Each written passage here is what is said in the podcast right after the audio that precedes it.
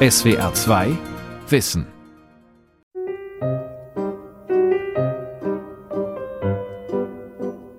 Der russische Schriftsteller Fjodor Dostojewski hat Weltliteratur geschrieben. Seine Romane Schuld und Sühne, Die Brüder Karamasow oder Die Dämonen sind bis heute aktuell. Am 11. November 1821, heute vor 200 Jahren, wurde Dostoevsky in Moskau geboren. Wer war dieser Mann, der auch eine Zeit lang in Deutschland lebte? Stellen Sie sich Dostoevsky vor. Gerade hat er geheiratet. Da muss er vor seinen russischen Gläubigern ins Ausland fliehen. Er landet mit seiner jungen Frau in Baden-Baden, schreibt keine einzige Zeile, sondern verspielt das wenige Geld, das sie zur Verfügung haben. Baden-Baden ist die Hölle, hat er später behauptet. Ich glaube, die Hölle war in ihm selbst.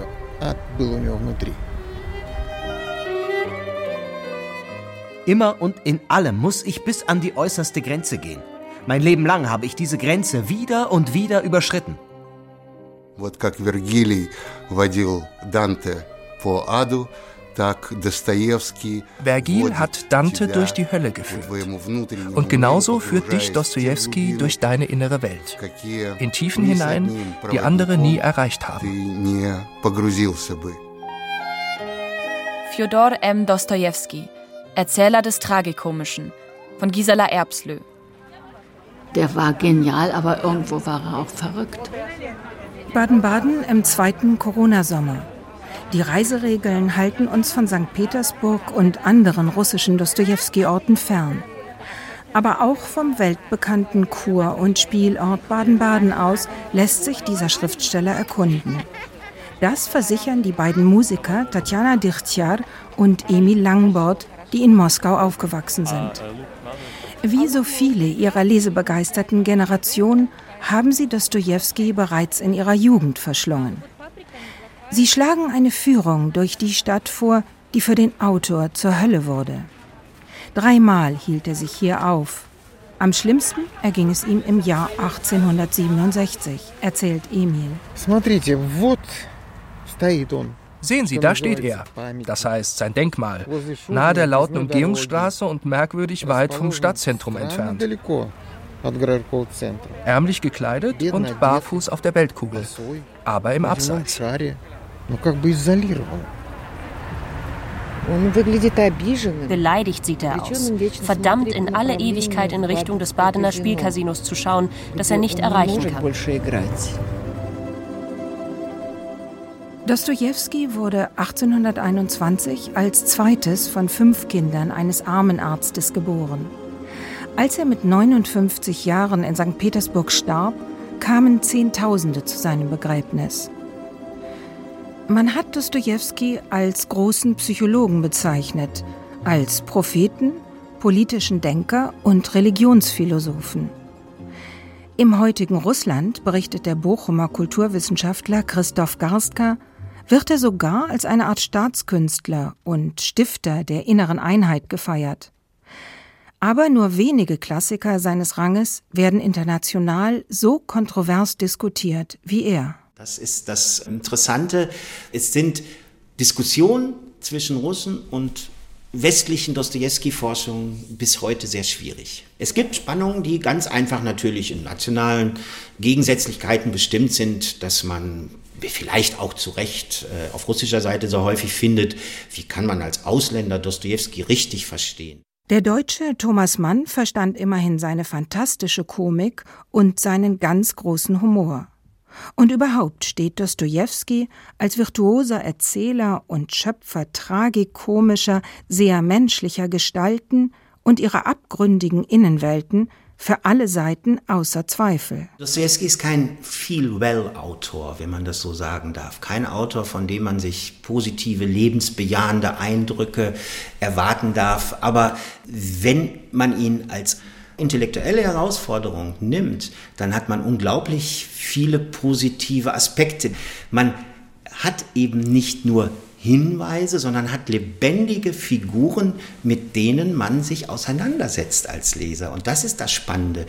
Mit einer Figur wie Ivan Karamasow möchte ich reden am Tisch und dann mich mit ihm auseinandersetzen. Umstritten ist dagegen der ideologische Dostoevsky.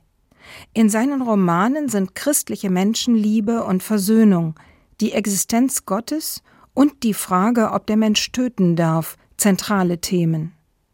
Als Publizist jedoch vertrat er in seinem umfangreichen Tagebuch eines Schriftstellers explizit nationalistische, chauvinistische, auch rassistische Ansichten und stellte den Krieg als, wie er schrieb, durchaus nützliche Sache dar.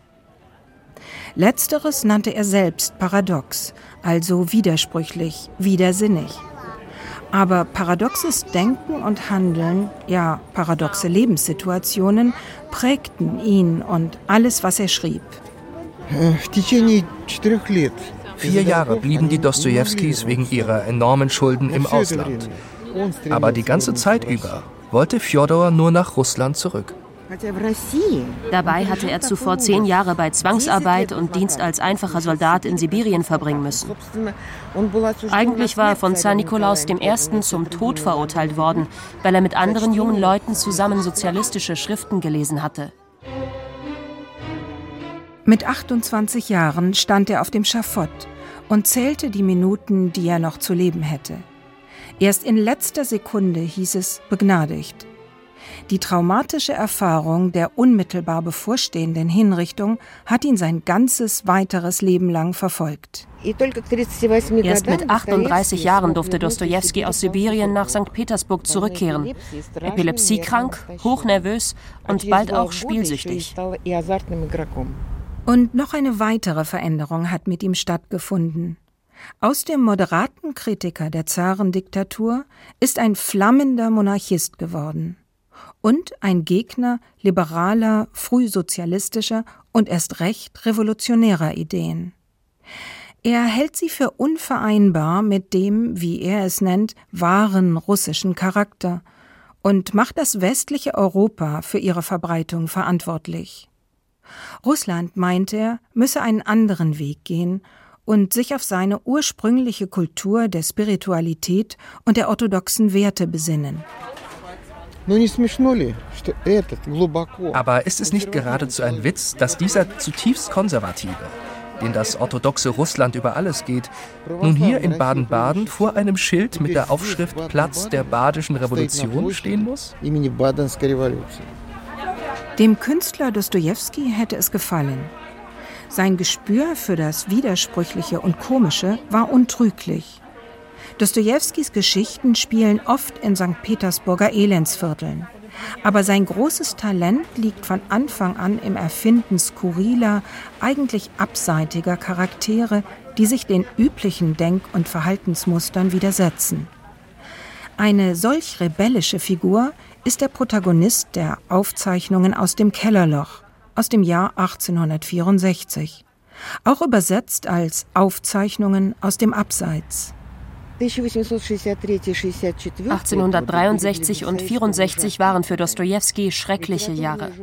Die literarischen Zeitschriften, die seit seiner Rückkehr aus Sibirien seine und des Bruders Existenz sichern sollten, hatten sich in nichts aufgelöst.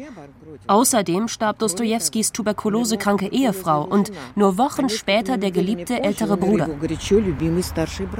In den Aufzeichnungen aus dem Abseits redet einer brillant ironisch, bissig und gehässig gegen die verhasste Welt an. Freiwillig ist er aus dem Staatsdienst geschieden, um seine innere Unabhängigkeit zu behaupten. Doch allein mit sich selbst kommt er auch nicht zurecht. Dass auch ein geistreicher Mensch tatsächlich nichts aus sich machen kann und dass nur ein Schwachkopf überhaupt etwas aus sich zu machen versucht, das ist seit 40 Jahren meine feste Überzeugung. Ich bin 40. Das ist tiefstes Altertum. Mehr als 40 Jahre zu leben ist ungehörig. Trivial, amoralisch. Wer bleibt schon länger am Leben? Antworten Sie aufrichtig, ehrlich. Ich sag's Ihnen. Länger leben nur Schwachköpfe. All den Alten sag ich's ins Gesicht, all diesen grauhaarigen, wohlriechenden Greisen. Ich nehme mir das Recht, so zu reden, weil ich selbst bis 60 überleben werde. Bis 70 werde ich überleben. Bis 80. Einen Paradoxalisten nennt ihn der fiktive Herausgeber. Also einen, der sich permanent selbst widerspricht und unfähig oder nicht willens ist, aus dem Gedankenstrudel um sein eigenes Ich auszusteigen. Hin und her gerissen zwischen dem Bedürfnis nach Nähe und seinem Hass auf alle, tröstete sich der notorische Nörgler einst mit der blutjungen Prostituierten Lisa. Erst machte er ihr Hoffnung, sie aus ihrem Sumpf herauszuholen, dann stieß er sie aus eigener Unfähigkeit zur Liebe brutal zurück. Statt Reue folgt nun im nachträglichen Resonieren eine perfide Rechtfertigung seines Tuns. Wird es nicht das Beste für sie sein, fortan mit dieser Kränkung zu leben? Denn Kränkung, das ist ja immer auch Läuterung, ist schmerzhaft ätzendes Erkennen. Schon morgen würde ich Lisas Seele mit meiner Gegenwart beschmutzen. Nun aber wird die Kränkung nie wieder schwinden in ihr, und wie widerwärtig der ganze Unrat auch sein mag, der sie erwartet, die Kränkung wird sie erhöhen, wird sie läutern. Hier ist Dostoevsky aber nun wirklich nicht komisch. Ich habe nie über ihn lachen können. Sergei Salavjov widerspricht. Der experimentelle Schriftsteller und Künstler aus Kiew lebt heute in München.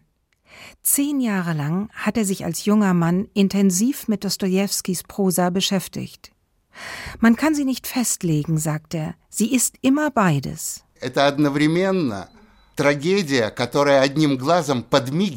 Komisch und tragisch. Sowohl Tragödie mit einem zwinkernden Auge in Richtung des Komischen, Lachhaften oder Parodistischen, als auch Komödie, in der das Tragische mitschwingt. In seinen Protagonisten streiten Dutzende gegensätzlicher Stimmen miteinander. Das Paradoxe, das Komische, das Grausige, das Philosophische, das Triviale. Alles zugleich in einer Figur. глубокое философское и случайное. Все стороны и все отцветы одновременно находятся damit taucht er tief ins Irrationale ein. Das Irrationale im Menschen gehorcht nicht den Regeln der Bildung, der Zivilisation, des gesellschaftlichen Benimms oder dem heimlichen Wunsch, sich in Gegenwart eines Gesprächspartners würdig zu benehmen. Auch nicht, wenn der Gesprächspartner das eigene Ich ist. Wir wollen ja vor der Gesellschaft und vor uns selbst ein bestimmtes Bild von uns wahren. Aber Dostoevsky deckt das Dahinterliegende, das Nackte auf, das in extremen Situationen zum Vorschein kommt. Es ist ein Chaos, aber auch das ist unsere Realität. Dostoevsky schaut geradewegs ins Zentrum dieses inneren Chaos. Die Aufzeichnungen eines Menschen, der seiner inneren Zwiespältigkeit nicht entrinnen kann, ist eines von Dostojewskis bedeutendsten Werken. Und es gehört, sagt auch die Dostojewski-Forscherin Carla Hielscher, zum tiefsten, was über die menschliche Natur überhaupt geschrieben worden sei. Einerseits das Freiheitsstreben, aber andererseits auch Macht und Grausamkeit und Hass sind in dieser einen Gestalt vereint. Ich glaube, dass das unglaublich komplexe Menschenbild Dostojewskis, was auf der einen Seite zeigt, die fürchterlichsten Abgründe, die in jedem Menschen stecken können und auf der anderen Seite hohe Ideale, die pathetisch entwickelt werden, dass aus dieser Natur menschlichen Machtstrebens politische Entwicklungen entstehen können, die ungeheuer gefährlich sind. Die Gier nach Macht behandelt Dostoevsky in seinem Werk immer wieder, vor allem die Macht über Frauen. Besonders eindrücklich gelingt ihm das in der späten Erzählung Die Sanftmütige. Ein 40-jähriger Pfandleiher nutzt die Notlage einer 16-Jährigen aus und heiratet sie, um sich ein Wesen ganz nach eigenem Bedürfnis und Gutdünken heranzuziehen. Aber sie rebelliert, und als all ihr Bemühen, ihn zur Einsicht zu bringen, nichts fruchtet, nimmt sie sich das Leben. Nun sitzt der Mann da, empört über den Verlust seines Eigentums und dreht und wendet die Geschichte ihrer Beziehung so lange, bis sie ihm passt. Es ist ja der Moment unmittelbar, nachdem seine Frau den Selbstmord gemacht hat. Und dann kommt dieser geniale Monolog, aber die Leiche liegt ja noch da. Und dann diese Rechtfertigung, übrigens eine Entlarvung des Machismus, also für die feministische Forschungsrichtung ein ganz wichtiger Text, denn die Frau existiert nur durch das Bild des Mannes ja eigentlich. Warum musste sie sterben? Ich hätte sie doch auch so hingenommen, wenn sie gewollt hätte. Aber das hat sie mir nicht geglaubt. Das war's. Nein, das war's eben nicht. Alles liegt schlicht und ergreifend daran, dass man mit mir ehrlich sein muss. Wenn man mich schon liebt, dann richtig. Sie wollte mich nicht mit einer Halbliebe im Gewand einer Liebe oder gar mit einer Viertelliebe abspeisen. Dazu war sie zu ehrlich. Nur darum ging es. Unglaublich spannend gemacht vor dem Hintergrund, dass diese Situation alles, was der Mann sagt, lächerlich werden lässt. Denn das Faktum der toten Frau ist vorhanden. Das ist eine typische Situation Dostojewskischen Humors könnte man vielleicht nennen, aus paradoxen Situationen entstehender Humor, der die Figuren entlarvt. Paradox in dem Sinne, dass es tragisch und komisch zugleich ist. Tragikomisch nicht als Gattung, sondern wirklich als Durchdringung in diesen Charakteren. Stellen Sie sich vor, der barfüßige Dostoevsky steigt von seiner Weltkugel herunter und geht einfach in Richtung des Spielcasinos. Er käme durch die Gasse, in der er und Anja zwei Zimmer gemietet hatten, über einer Schmiede. Der Lärm war fürchterlich. Zwei Monate lang hingen sie in dieser Hölle fest. Sie hatten Schulden bei der Wirtin und Dostojewskis Abneigung gegen die Deutschen wuchs. Er fühlte sich von ihnen ausgenutzt. Sie waren laut, maßlos ordentlich, dumm und gemein. Er mochte aber auch die sogenannte russische Elite nicht, die sich so furchtbar gerne in Europa aufhielt. Mit ihren liberalen Ideen verdarben sie Russland. Aber er konnte ihnen nicht entgehen, wenn sie sich abends vor dem Casino drängten. Besonders unangenehm war ihm sein Schriftstellerkollege Ivan Turgenev. Der hatte ihm Geld geliehen, das er nicht zurückzahlen konnte. Außerdem war Turgenev ein überzeugter Westler und hatte seinem, wie Dostoevsky behauptete, Hass auf Russland in dem gerade erschienenen Roman Rauch Ausdruck verliehen. In Turgenevs Wohnung in der Schillerstraße kommt es zu einem heftigen Streit. Dostojewski glaubt fest an die geistigen Werte und orthodoxen Traditionen und an eine zukünftige Führungsrolle Russlands in der Welt. Iwan Turgenev hingegen schätzt das zivilisierte Europa und seinen technischen Fortschritt als Ausweg aus dem, was er die ewige russische Rückständigkeit nennt. Hals über Kopf verlässt Dostojewski mit seiner Frau Anja die Baden-Badener Hölle. Die nächste Station ist ausgerechnet Genf, eine Hochburg linker Exilrussen. Hier tagt der Friedenskongress der Liga für Frieden und Freiheit. Dostojewski geht hin. Er hört sich die Reden und Diskussionen bekannter europäischer Intellektueller, Sozialisten und Anarchisten an. Spätestens jetzt ist er davon überzeugt, dass die Atheisten ein Grundübel seines Jahrhunderts sind, die Sozialismus und Terror begünstigen. In Dresden schreibt er 1870 die ersten Kapitel des Romans Die Dämonen nieder. Der Dostojewskis Ruf begründete, die sowjetische Katastrophe des 20. Jahrhunderts vorausgesehen zu haben. Er handelt vom Atheismus, vom Versagen der Väter, die sich vom wahren Russland entfernt haben, und von dem daraus folgenden Wahnsinn der Söhne, die den Terror ins Land tragen. Es ist, sagt die Literaturwissenschaftlerin Carla Hielscher, einer der radikalsten und konsequentesten Antirevolutionsromane der Weltliteratur. Ein absolut geniales Buch und sehr, sehr vielschichtig. Er zeigt nämlich, wie im Keim eigentlich unter Laborbedingungen in so einem kleinen Ort Revolution gemacht wird. Das Kapitel bei den Unsern, das ist eines der wirklich prophetischen Darstellungen von einer extrem radikalen linken Gruppierung, denen jedes Mittel recht ist, um ihre Ziele zu erreichen. Die russischen Intellektuellen, die den Stalinismus erlebt haben, müssen dieses Kapitel und diese ganze Entwicklung der revolutionären Idee fast mit Erschrecken gelesen haben, dass sowas in den 70er Jahren des 19. Jahrhunderts geschrieben wurde. Ich glaube wirklich, dass man sagen kann, dass er da die schlimmsten Entwicklungen des sozialistischen revolutionären Gedankens vorausgesehen hat. Auch dieser Dostoevsky-Roman ist äußerst vielstimmig. Seine Handlungsstränge verlaufen verwickelt und die beiden zentralen Figuren spielen nur schwer durchschaubare Rollen.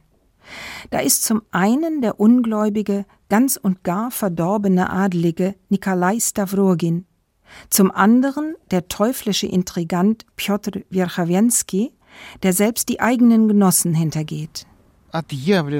Das reale Vorbild für Werchawjenski war der berüchtigte Terrorist Sergei Nechayev. Er ließ während der Moskauer Studentenunruhen von 1869 einen Studenten ermorden, der aus der Bewegung aussteigen wollte. Und das macht auch Piotr Wierchawjenski im Roman Die Dämonen.